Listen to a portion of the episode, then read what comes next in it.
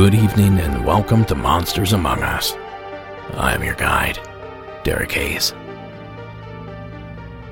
Boy, am I glad you're here.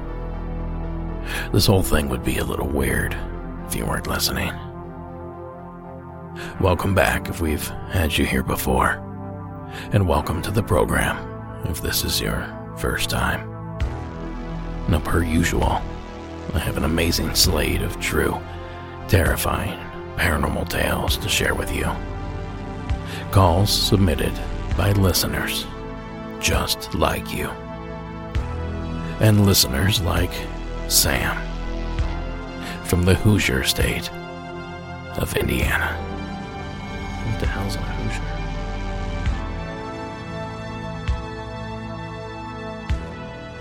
Hey, Derek, and everybody at the podcast uh, worked really hard to make that happen. My name is Sam, and I'm from Indiana. Kind of lived all over the state, but predominantly in Indianapolis. And I recently found your podcast. I'm binging it. It's great. Anyway, this would have took place probably four or five years ago, around 2015, 2016. I was living in the inner city of Indianapolis on the east side. Um, I'm going to be a little bit vague on the area just to kind of keep a little bit of anonymity uh, for the people who were involved. But anyway, um, at the time, I was in a relationship with an ex girlfriend of mine who was getting involved in real estate. And she was buying her first rental property, which was a double that she was converting one half uh, while we lived in the other, and I was helping with the labor aspect. And then we were going to live in the other side once it was finished and work on um, the second half. So this would have been while we were living in the initial first half of the double. It, it was an old house. Um, I believe it wasn't at first a double. It was converted at some point, I think back in the 50s. And um as I said, we were living in one side and uh fixing up the other. And at one point, my younger sister uh, moved in with us as well. She's about two and a half years younger, and we were both in our early 20s. And there was just a little bit of a weird feeling about the place in general, cold spots, I guess, if you would. And I consider myself a spiritual person, always have. I have always felt that I have a little bit of a heightened sensitivity, especially when I was younger, to things paranormal, um, even before I really understood what that meant. So, individually by myself, uh, unbeknownst to my girlfriend at the time and my sister, I was feeling uh, presence. And I've heard of other people describing interactions or experiences they've had with spirits or ghosts and being able to feel them rather than see them. And I would say that I I identify more with that. Uh, I have seen things, but mostly it's been feelings, and with those feelings, kind of comes the description of the the person or the entity. Yeah, so when I felt this entity, I, I immediately could identify that it was a, a female, a young female, and it the contact would happen mostly on the staircase. It was a two story and on each side. And this feeling, this spirit was predominantly on the staircase and it didn't feel evil. She was just there.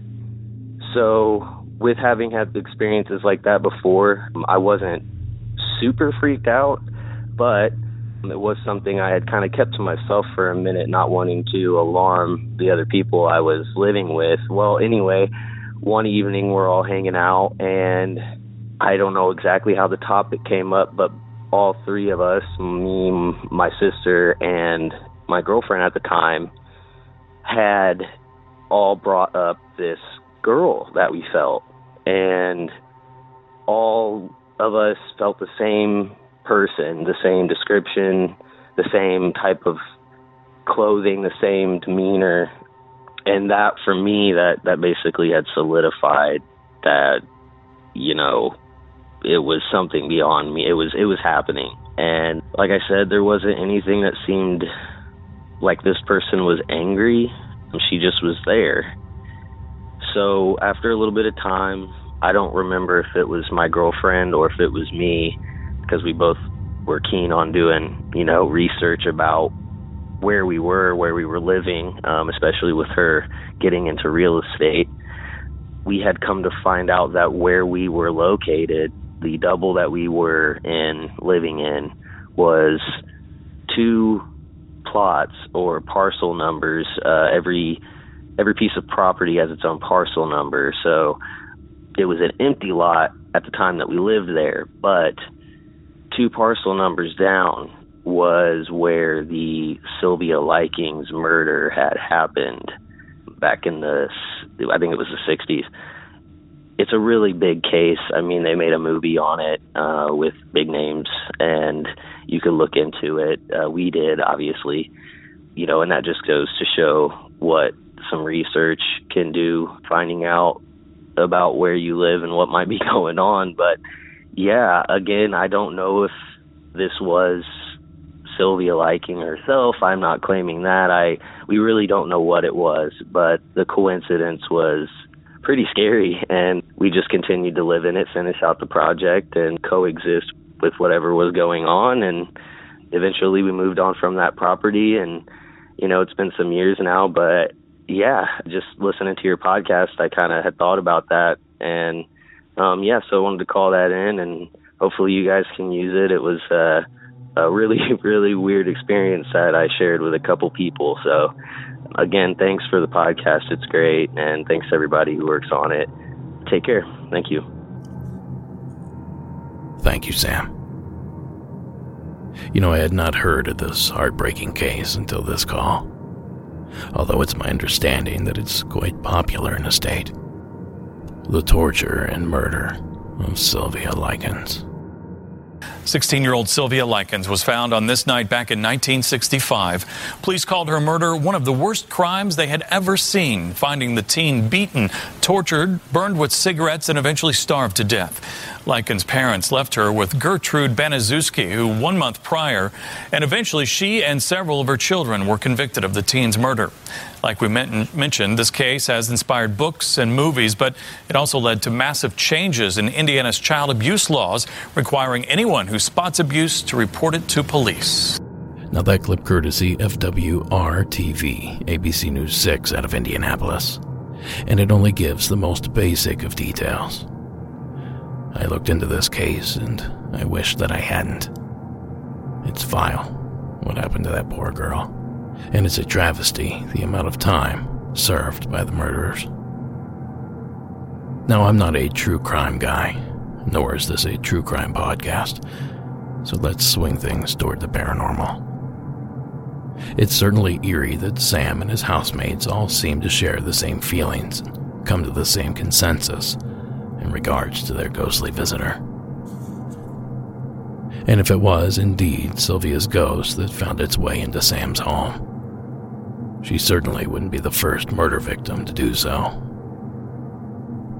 The Greenbrier ghost, which we covered a few seasons back, the ghost of Big Moose Lake, and the ghost of the murdered children of Cannock Chase, England, are all infamous stories like this that come to mind. So thank you again, Sam, for taking the time to share. It's not exactly knowledge that I wanted stored in my brain, but it sure did make for a terrifying story. Now, what do you say we jump to the opposite end of the paranormal spectrum with an aerial mystery from Rebecca in the state of Wisconsin? Hi, Derek. This is Rebecca. I live in Milwaukee, Wisconsin. So this happened in late winter, early spring of 2002 or 2003 here in Milwaukee, Wisconsin, right on the lakefront. I've always loved uh, meteor showers, anything having to do with outer space. And my then boyfriend, he's now my husband, but um my boyfriend at the time told me there was a meteor shower that we could be viewed in the early early hours morning hours. And i was working third shift at the time. So i got off of work and it was about 4:30 or 5 in the morning. And this is supposed to be a spectacular meteor display one that could only be viewed once every decade or something to that effect. So we go to the cliffs uh, along Lake Michigan. I want to say it was right near Grant Park, um, which is a huge uh, park here in Milwaukee. It's actually located in South Milwaukee, but it's right along the lakefront. And we sat on a cliff, and there were a few other people there watching the meteor shower and we're looking at the meteors and i mean it was beautiful and because it was the early morning hours you know the sky just takes on this very crisp and uh, dark uh, things really stand out. The, the meteors were really standing out. And as we're watching, all of a sudden, one of what I thought was a meteor, it, it kind of like came down, and then all of a sudden it just stopped, and then started moving all around the sky. It was going. It looked like somebody was holding a laser pointer up in the sky, but it wasn't a laser pointer. It looked like a meteorite, but then it was zigzagging all over the sky. It was making these really crazy flips and turns and it was almost like trying to get I, I just felt like whatever this was was trying to get our attention. It was like hey look at me look at this this is weird. I just had that feeling. And we're watching this light this meteor just zip around the sky and i i'm like do you see that? Honey do you see that? What is that? And one of the other people that were watching the meteorite display they were just like uh, i see that too it, uh, is that a satellite? And and uh, the, another one of the people that were standing there, they were just like, no, satellites don't do that. I mean, this thing would stop and do these right hand bank turns that nothing that flies can do. Nothing, none of the technology we have um, that I know of can do anything like that. It was just the craziest thing. And then the light would stop and it would get a little bit bigger. And it was like this bright, bright, like white bluish color and it would get a little bit bigger and then it would shrink down a little smaller back to its normal size and then start doing all these crazy turns. And it was really just, I don't know, it was weird because I didn't get a bad feeling at all. And quite the opposite. It was like exhilarating and really just beautiful. And my husband and I, we always talk about it now. And we always say that we should have known that we were destined to be together because I had always wanted to have some kind of unique UFO or UAP experience that I never had, and and to have it on one of our first real serious dates, and then you know here it is decades later, and we're married with two kids, and so sorry I get all emotional. Anyway, thanks so much. Love the podcast. I know that wasn't uh, super paranormal or anything, but it was just a really cool uh, experience. So thanks again, Derek. Keep up the good work. Bye now. Thanks, Rebecca. No, a lot of that sounds very familiar. The zipping motion described. The feeling that whatever these things are, that they're almost calling out to you, beckoning you to notice. And of course, the 90 degree turns.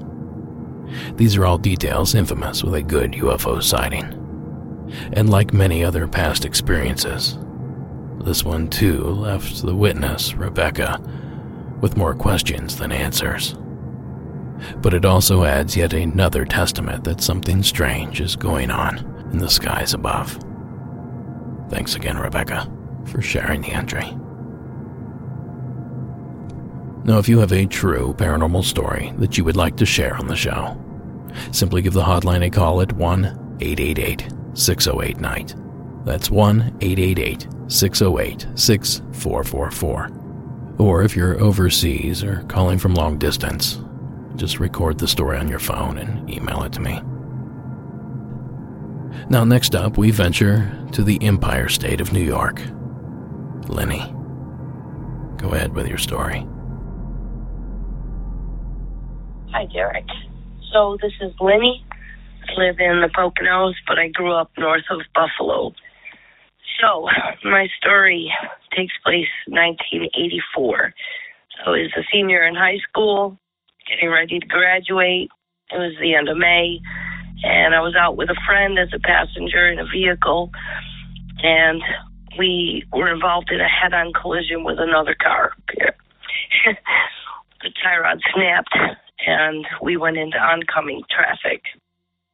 I was thrown through the windshield and onto the ground in front of us.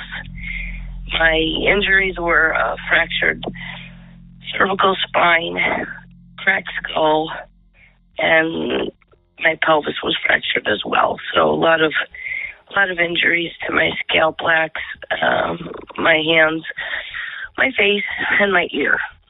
So they get me into the hospital put me in a cage. A month later, I'm barely even cognizant of what's really going on. I didn't quite understand how badly I was hurt.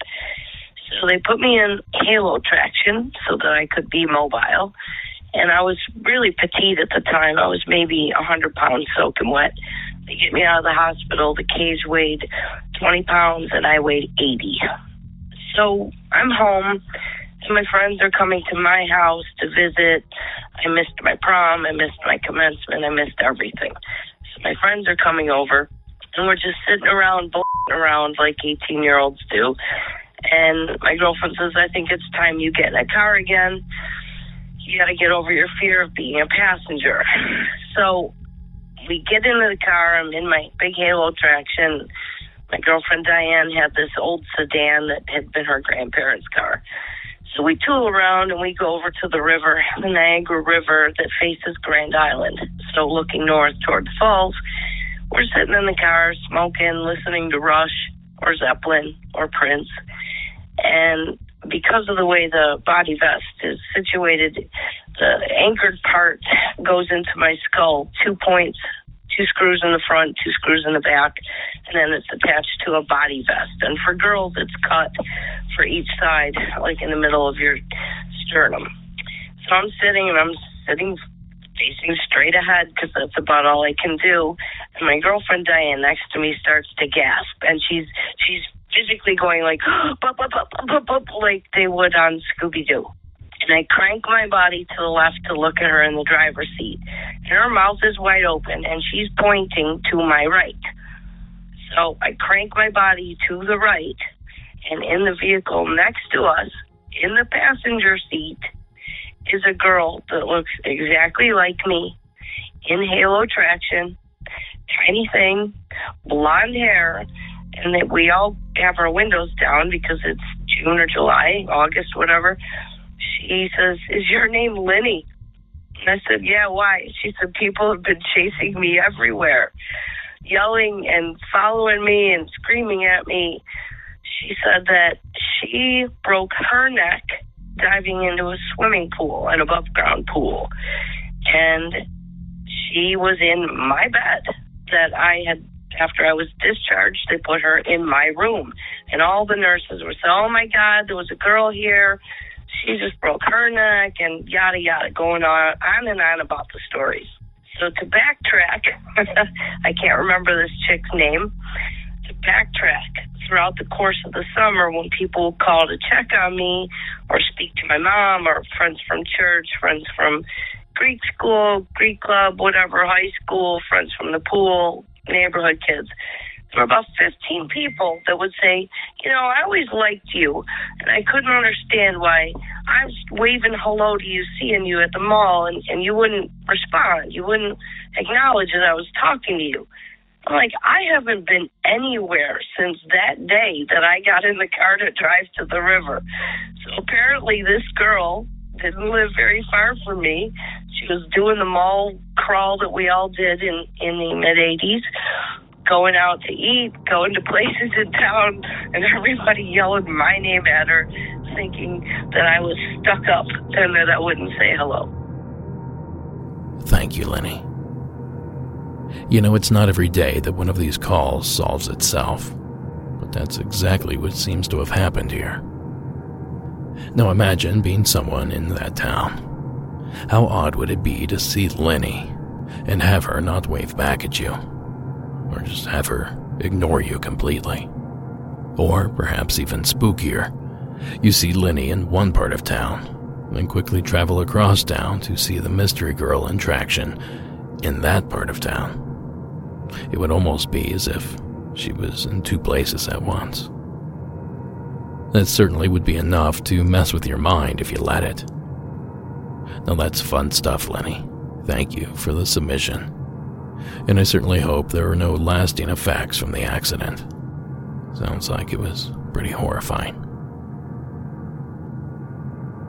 Now, did you guys order your new Monsters Among Us pennant, designed by the talented Maximus Prime Art yet? Well, these exclusive, soon to be extinct, felt pennants are the perfect addition to your workspace or spooky space. Head on over to monstersamonguspodcast.com forward slash shop to pick up yours plus much more today. That's monstersamonguspodcast.com forward slash shop. Now, next up, we find ourselves in southern Louisiana, where David has an interesting tale for us. Hey, Derek. This is David from southern Louisiana. So, this story happened about a year and a half ago. Uh, I was out on my uncle's hunting property with him on a deer hunt, and we were in a in a uh, tree stand, and uh, it was getting to be about dusk, but it was still light enough to where we could see pretty well what was going on.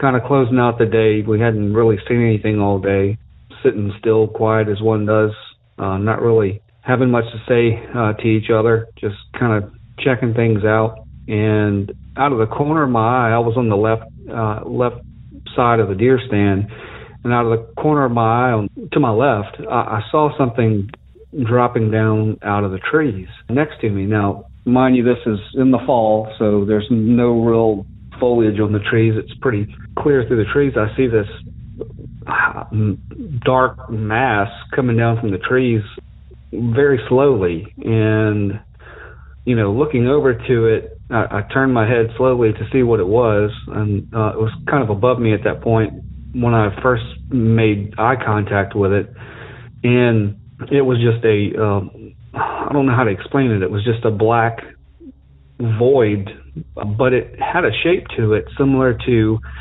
It looked like it, like it had a cape that was bellowing almost.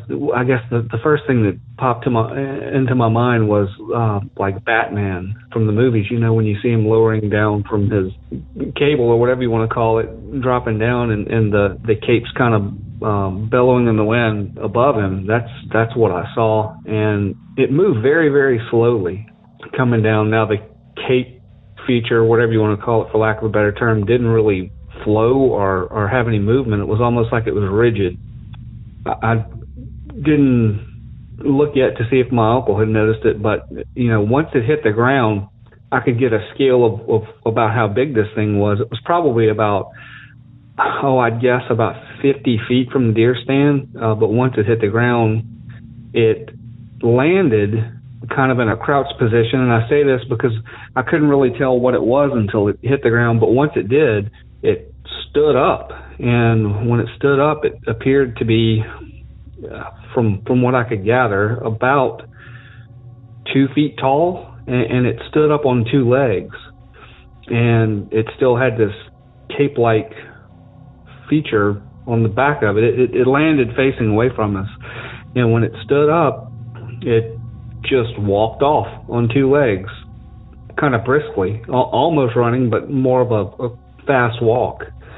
That's when I turned and looked at my uncle. I said, "Did, did you see that?" And he said, "Yeah, I saw that."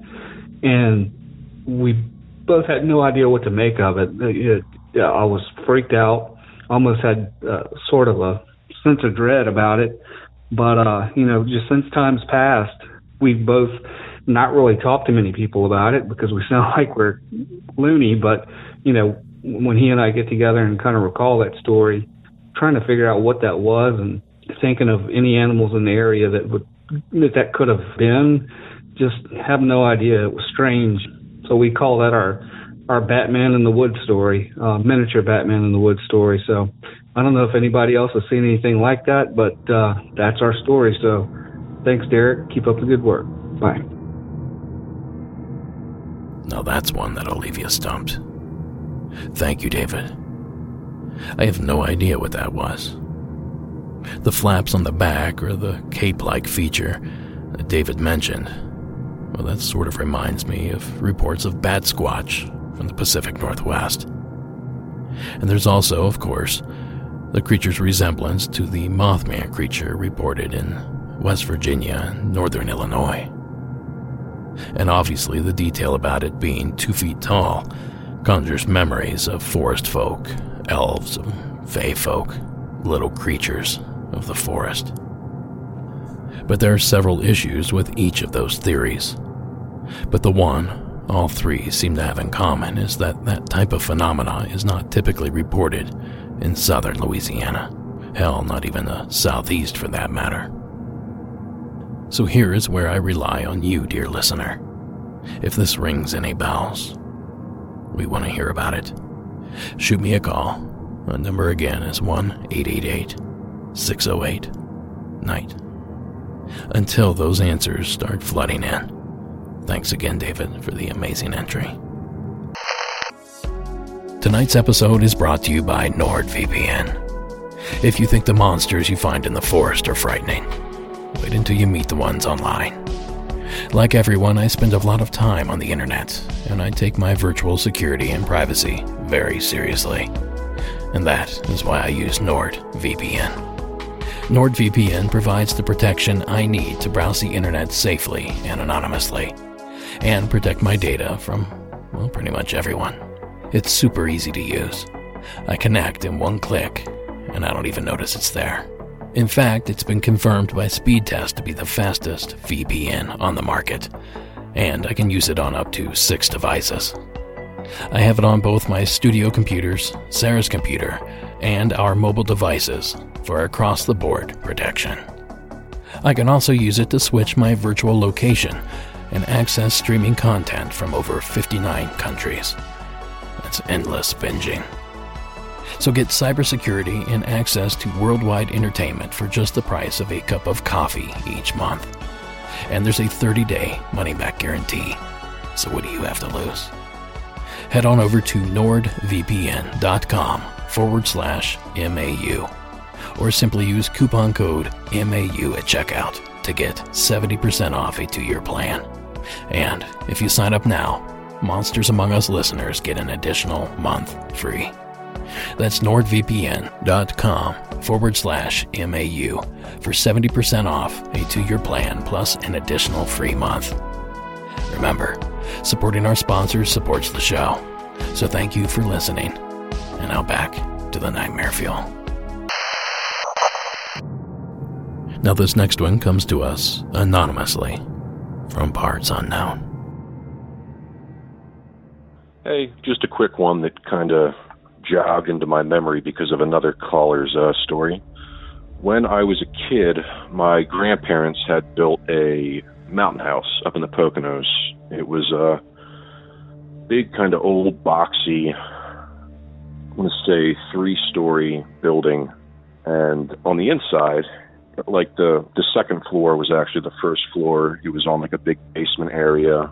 The living room with a big old fireplace was overlooked by like a loft area, and then there were two flanking bedrooms. So inside it was a really big space. It wasn't like those little old cabins you might be used to. Well, we would visit it maybe once or twice every summer. When we pull up, the grass would always be like head high. So the first thing my dad would do was quick mow, and then we'd go inside, open the place off, dust, you know, because it's been closed up for the season, and no one else had access to it or would visit it. None of the other family members had interest in it. But this one summer, we pull up and into the grass, and as we're pulling into the grass, both my mother and I see someone walk into the front door and the door close, uh, which made no sense, spooked both of us we pointed out to my dad. He didn't see it. And again, it steps up to a second floor to get into the house. So he puts the car in park. We all go around, and uh, me, my mom, my brother, I'm not sure my sister was born yet, stand there at the bottom of the steps. My dad quick goes around into like the little basement area and grabs my grandfather's hunting rifle. I'm not even sure he loaded it. But you couldn't get into the house from the basement area. So he comes back around, goes up the steps, and door was unlocked. And we all stand in kind of like the vestibule, and he checks the house and just sweeps room to room pretty quick. Not a lot of places to hide because it's such like an open floor plan. And all he finds is that the one bedroom on the third floor, which, you know, this place was on a hill. If you exited that window, you'd break both legs and your neck. The window was open. So, didn't make a lot of sense. Uh, it put like a weird kind of creepiness to that whole week we spent there. But yeah, we saw someone enter, and that, I guess they opened that window and flew away. But yeah, just thought I'd share that nice little creepy nugget from childhood. Love the podcast. Keep up the great work. Bye. Thanks, caller. Now, I want to start with this strange coincidence. The house the caller describes sounds almost exactly like my cabin, which I suppose also describes just about every small cabin built in the first half of the last century. But I just thought that was interesting. I could picture every move because everything he described fit our house exactly. Anyway, what else I find interesting is the fact that the intruder simply vanished. It reminds me of a story my friend Matt shared with me a few years back. The story of Christopher Knight, the North Pond Hermit.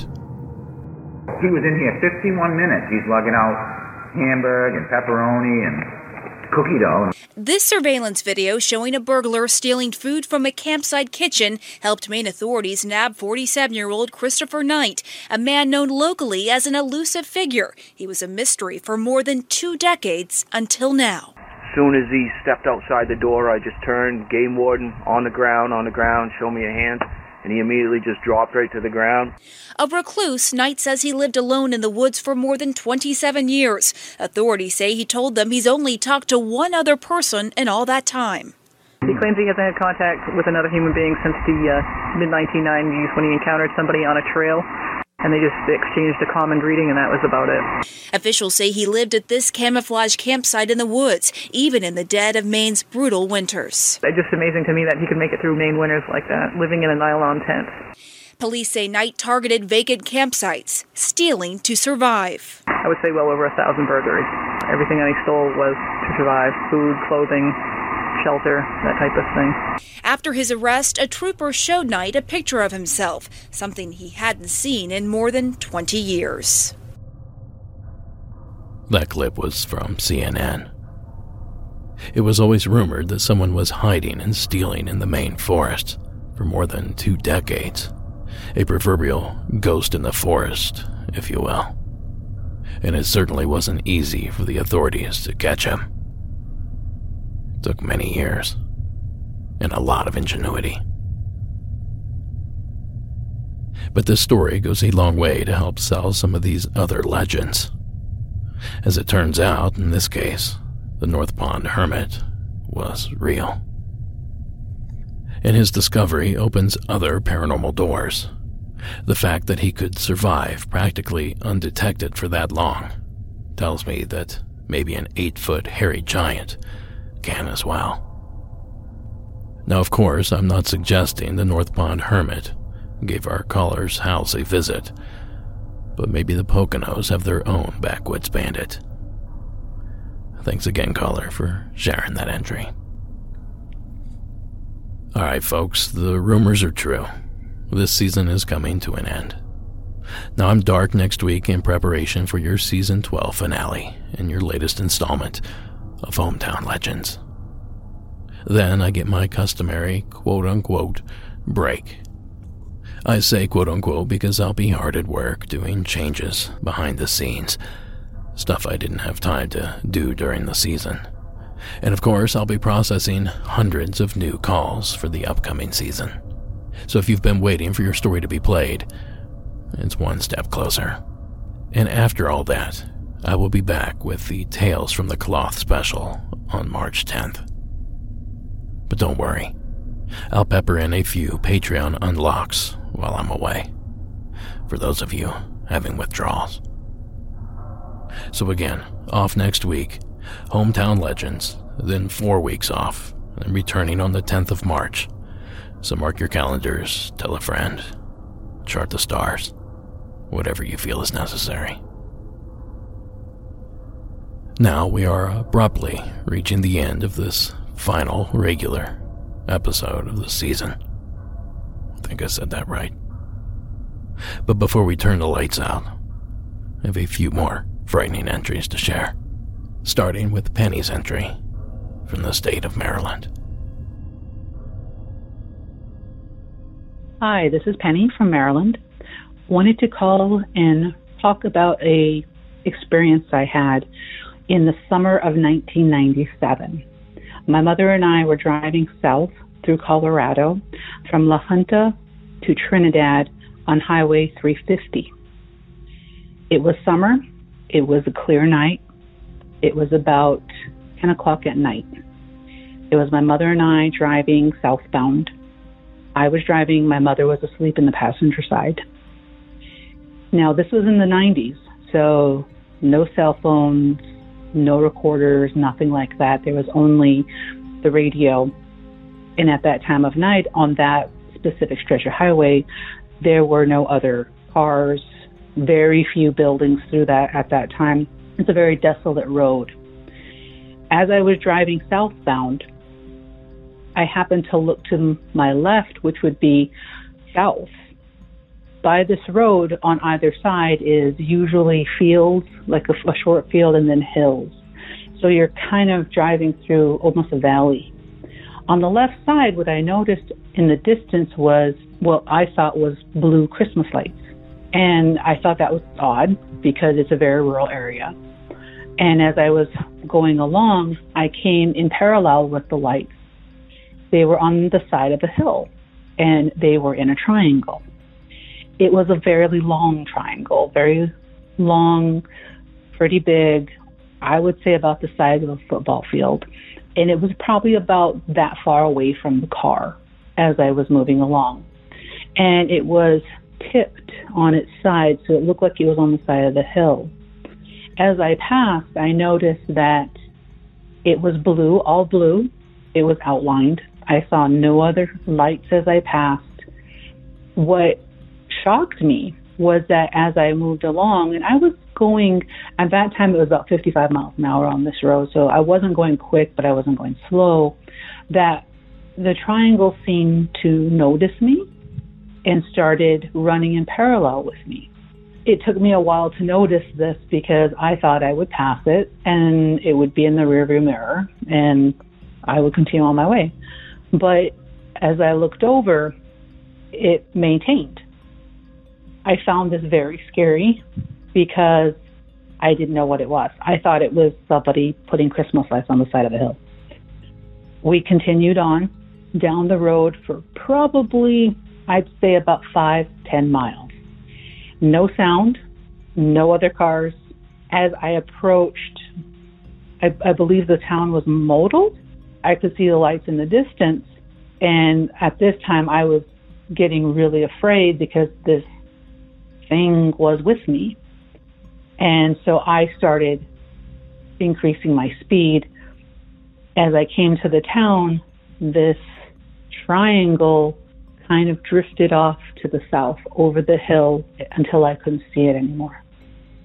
My mother didn't see any of this.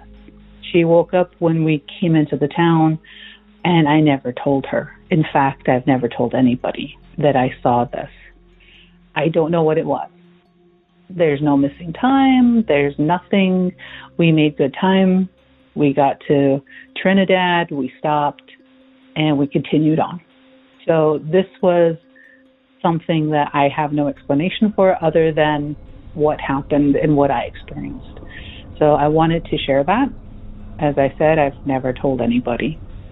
And that's my experience. Thanks. Thanks, Penny. It's not every day you hear a story about one of these strange triangle craft with a blue hue rather than the typical black void.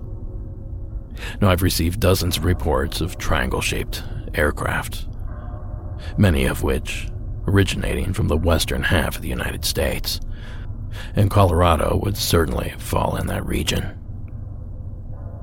But the blue detail, that's what gives me pause. A detail that's so distinct from other similar sightings. I almost wonder if this isn't some other phenomena completely. But what that something is, well, that's not for me to decide. But thank you, Penny, for sharing that encounter. Now, I know I don't have to tell you about this, but I've got bills to pay.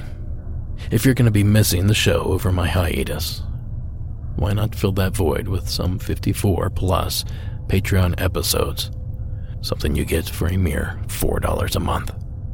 Just visit patreon.com forward slash monsters among us podcast. And here's the best part binge the entire backlog, get caught up, then you can cancel. I'm 100% okay with that. So again, that's patreon.com forward slash monsters among us podcast. So this next one is a bit of a two parter. So, Kat, tell them what I mean. Hey Derek, my name is Kat. I'm calling from Long Beach, California, but this event actually occurred in a very small town called Cassadaga, which is located in Central Florida. Now, anyone who lives in the Central Florida area knows about Cassadaga, but I don't know that many people actually do. It's a kind of old spiritualist camp that has sort of evolved into a very small little sort of destination for um, hippie types or spiritual types. They do all kinds of ghost tours and aura readings and all sorts of stuff like that. But there is some interesting history there. And I used to go quite regularly when I lived in the area. So one night I went with a friend. It was a full moon evening. It was a super moon evening, I recall, and I think the year was 2017 or 2018, sometime in the summer. And um, I went with my friend. We had intended to take a walk to uh, to the little lake that's kind of located just behind the town, and this lake is known to to have some kind of sort of spiritual power. So she and I hopped a fence. There was a, a, fence that had been newly erected at that time because previously you could just walk on the road and go there. So when we went, there was a fence and we decided, okay, well, we're going to hop the fence, which perhaps we shouldn't have, but we did. And I remember really quickly after that, I saw a ton of people standing in front of us and uh, they weren't completely people, they were sort of spirit people. They weren't really in a flesh form. They were in a way transparent and kind of in all muted colors. And they were all dressed in clothing that is not modern. I want to say it was clothes from like the turn of the century, the, the 1800s to the 1900s, maybe. I'm no expert on that, but men, women, there was kind of like a military look to them, some of them maybe. But anyway, they were all sort of facing us and they kind of were just standing in almost a big mob, completely occluding the road. And I stopped in my tracks and I stopped my friend and I said, Do you see that? And she said she didn't and she wanted to know what I saw. I, I'm no stranger to seeing spirits or seeing something paranormal, unusual that maybe a lot of people can't recognize. So I didn't really want to go into detail about anything. I I just sort of decided after a second that I would mentally address them. And what happened was when I did so, I just slowly stepped forward and they all parted on either side of the street.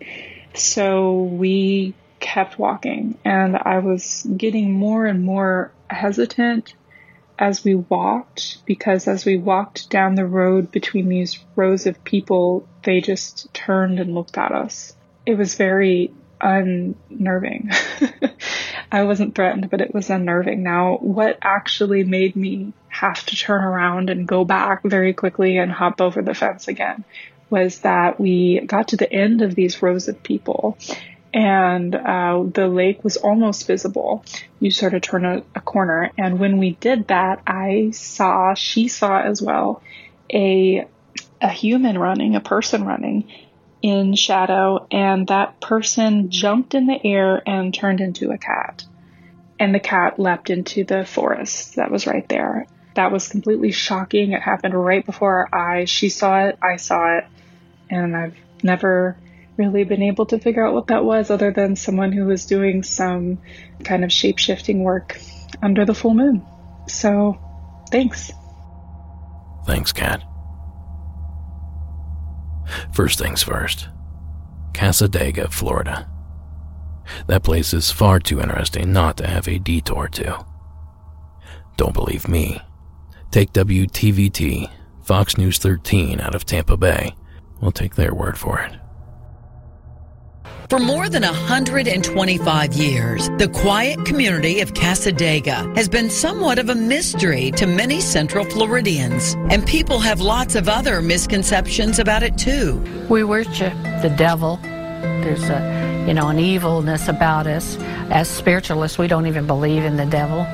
But for those in the know, Cassadaga is a gateway to the great unknown. For over 125 years, we've had mediums here, and, and with that comes a lot of energy. It started with a seance in which George Colby, a young spiritualist from New York, was told he would establish a spiritualist community in the South. And in 1875, he found the place that would one day become Camp Cassadaga. We have about 100 residents that live in the camp.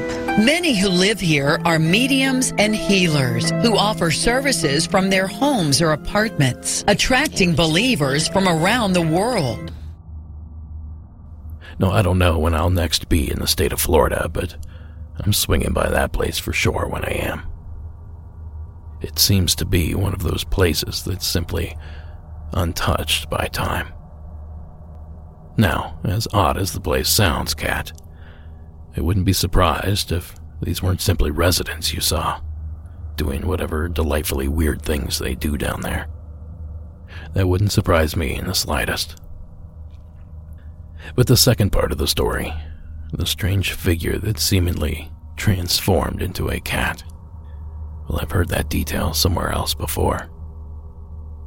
And after an exhaustive search, I finally found it. A few months prior to Kat's submission, I received another call from a gentleman named Jay in Michigan, and what I found in his call made my jaw drop. Tell me what you think of this connection. Hey, Derek, and everyone else at Monsters Among Us. My name's Jay. I'm from Michigan, but the story I'm going to tell you is a phantom cat story or something like that. Um, I'll let you decide. So this place takes place, I think, in it's in Romulus, Michigan. Yeah, Romulus, right by the Metro Airport. My son and his mom moved in with her now ex-boyfriend, and like in in the area she moved into was a really bad area. I mean, gunshots are always heard in the area. I don't know why she moved there, but she did. And um, the gunshots actually play a role in this one too. So I decided to take a different route home than usual because they were doing construction by the airport. So I went around to the other side of the airport to go through there to go cut through Wayne to go to my area in Westland. So I'm going and I hear cops just going crazy. Right, you hear cop cars like a bunch of them. Let's say by the time I got to the spot, there was like four, five, six of them, and even airport security and some other type of trucks too. All had lights, and this is going through. The, there's like a suburb that's like right across from the airport gates. Like they have giant fence around the airports. you know, the ones that they use to keep people out. So saying, do not, no, do not enter, no trespassing, da da da. So I hear this loud noise, like a scream. And I thought it was because someone got shot, because I heard gunshots and everything else. And next, you know, I see this, this, like, away from the lights, it was like someone running. And they're running on two legs. And then the weird thing is, they drop down to four legs. And then, after we went past one of the cars, it looked like a cat. A big black cat. Almost like a panther or whatnot, like that. That same body shape, height is one of those wildcats. And it leaped over the fence onto airport property. Then, as it was running, it got back on the two legs and continued the run. And all the lights went off at the airport. A bunch of security guards were driving around, going crazy. I don't know what happened because I got out of there after that. I don't like being around cops to begin with, and there was a bunch of them. And I know there was like me and my car, and then there was a couple of others that were behind us, and the cops were directing us through the suburb to go around and whatnot. But they didn't ask us any questions. We didn't ask any questions. I don't know what other people did. No, I didn't. I was freaked out. So I don't know. It looked like a shadow person, and then it looked like a cat, and then back to being a person again. I don't know what happened. It was weird. All I know is because of that whole scenario, I had to get gas because I almost ran out of gas because they just had the whole road blocked off and it was slow traffic going through there and whatnot. Oh, also, a little sub story.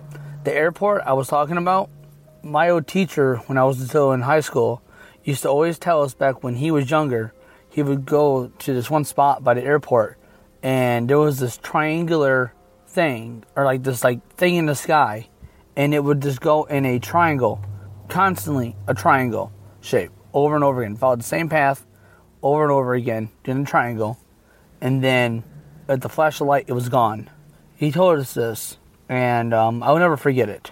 It was pretty cool. So a lot of weird stuff happens at the airport. There's one terminal from the original airport before they redid it, and it's supposed to be haunted. I've heard stories about the hotels all around the area being haunted. There's even like a FedEx building that got added some time ago, and I've heard stories about that. The whole area is just riddled with like mystery and stuff sometimes. But I hope you can use this. I will get back to you soon. Bye. Thank you, Jay. Now, isn't that strange? Now, it's practically the same story, but from two separate perspectives, some 1,000 miles apart. And outside of shapeshifter and skinwalker lore, I have heard of many other stories quite like these two. But that wasn't going to stop me from finding a connection. But despite many wasted hours scouring reports on the internet, thumbing through my collection of books, and texting with colleagues, I was unable to pin either of these experiences to any existing lore or anecdotal reports. It's almost like this thing, whatever Jay and Kat saw, simply slinked back into the shadows. But not all is lost here because in my digging I did manage to dig up a semi related story that up until that point had managed to elude my memory. The story begins in Sussex County, Delaware. A speakeasy from YouTube will, as they did for me, fill you in from here.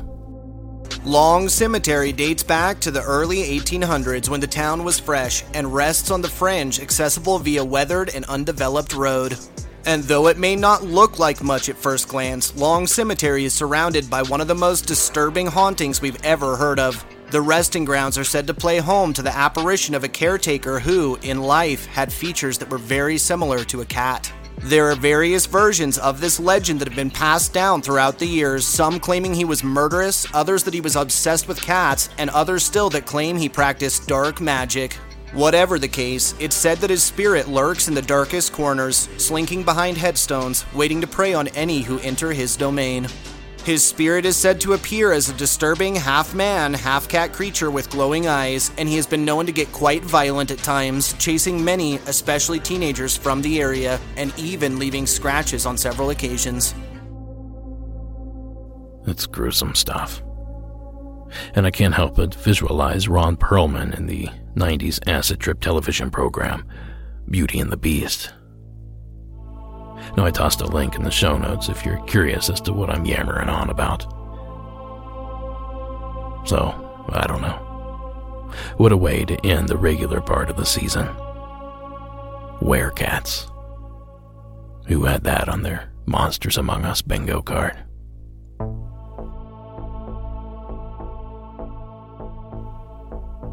Well, as usual, if you have any information that I don't, get a hold of me, and I'll keep everyone else up to date.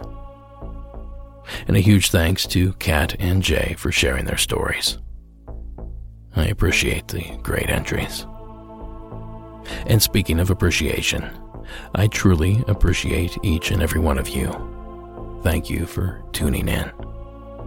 Because that's going to do it for this episode.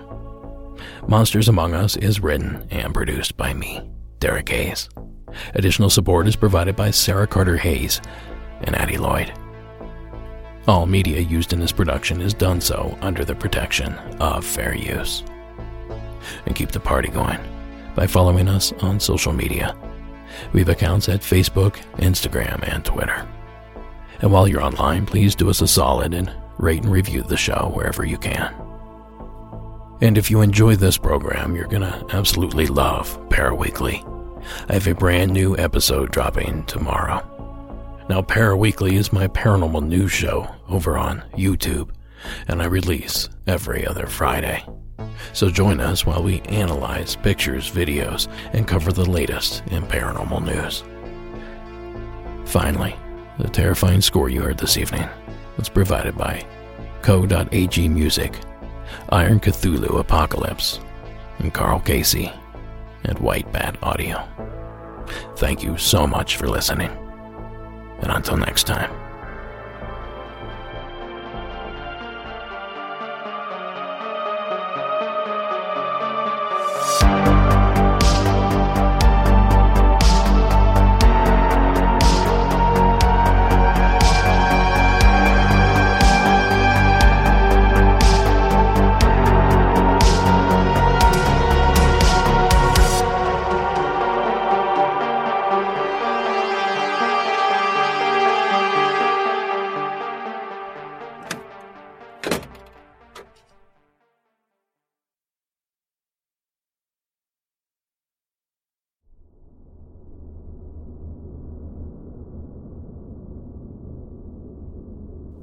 Now, in case you're just now realizing it, I slap a bonus call onto the end of the show. Kind of a nod to the old movies that used to add more movie at the end of the credits. Well, I typically reserve this spot for the strangest of entries. And tonight's offering is no different. I think you'll be thinking about this one for days. Colby from Utah, welcome to the program. Hey, Derek, this is Colby from Utah. I can't tell you exactly where I'm from due to my job, but uh, I'm a grave digger. So this happened in April. Oh, sorry, this just so, it just scares me. Uh, so basically, we had a call come in uh, saying that we needed to prepare a grave that was four feet by four feet, that was about four to five feet deep, um, as deep as we could uh, get it with being such a narrow grave. So we went out there to dig it, and we dug it, and we had it all ready. So about a we put boards over it. Anyway, a week later, uh, we had three three three men come. Uh, they were all in suits, and they had this box. We weren't told anything about it. We were just told to prepare it, and they handed us the box and had us bury it. And it's not a box that you would put a body in. It's it. We're just not like we weren't told. So uh, the three men, uh, they all looked the exact same. Uh, they didn't really talk. Uh, they're it must have been their superior. Uh, sorry, it scares me.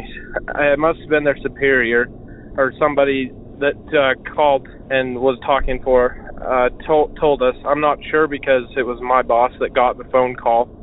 Uh, we just dug it and uh, buried it, and uh, yeah, that's my story. I'm not sure if this is shareable or is anything that is part of the podcast or anything. I just uh, wanted to uh, let you know, and sorry, I'm just kind of nervous on the phone and stuff. So thanks, Derek. Love the show. What the hell was that? A grave, four foot by four foot, four to five foot deep, and three strange men in suits with no information in a mystery box.